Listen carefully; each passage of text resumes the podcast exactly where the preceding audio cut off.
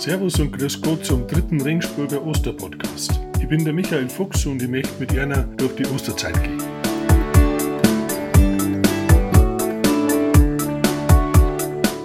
Wer spät kommt, den bestraft das Leben, hat vor 30 Jahren einer gesagt. Im Evangelium vom Weißen Sonntag ist auch einer spät gekommen. Ungläubig haben sie ihn genannt, an Thomas. Wo sie nicht angelangen kann, glaube ich nicht, hat er gesagt. Also war er neugierig. Er wollte ja, aber er ist halt das erste Mal nicht dabei gewesen. Vielleicht wollte er kommen, aber er ist Schuhpantel gerissen. Oder wegen irgendeiner Zeichen ist die Straße abgesperrt gewesen. Oder er ist Oberweier wegen spät gekommen. Es gibt ja die Leute, die Arbeit spät kommen. Ungläubig war er nicht, der Thomas. Vielleicht wie ein Kind. Das will auch alles angelangen, wenn's was Neues sagt. Und nein war der Jesus schon. Er kommt zu den Jüngern, die sich vor Angst eingesperrt haben, in Selbstquarantäne quasi. Durch die Mauern aus Stein hat er durchgekommen.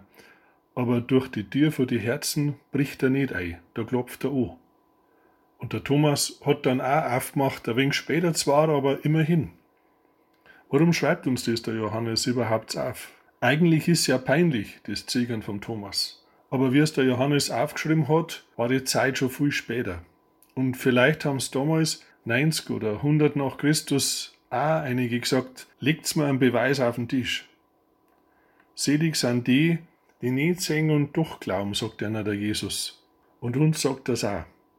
Weil sehen können wir viel, aber glauben können wir noch mehr, was man nicht angelangen kann. Deswegen ist mir der Thomas so sympathisch. Er braucht seine Zeit. Er fragt und kriegt eine Antwort. Und er wächst eine in die große Geschichte von Ostern. Da lebt einer, der schon im Grob war und der mitten unter uns ist.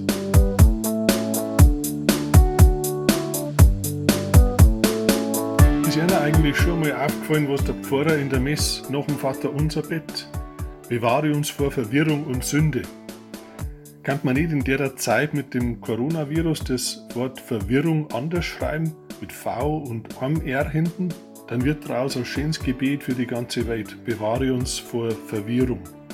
Ich wünsche Ihnen eine schöne zweite Osterwoche. Das nächste Mal Herz was, wie es in Roding zugeht. Ich habe mit dem Pfarrer Gruschina geredet. Für heute sage ich Dankeschön fürs Zuhören und dabei bleiben. Für Gott, bis zum nächsten Mal.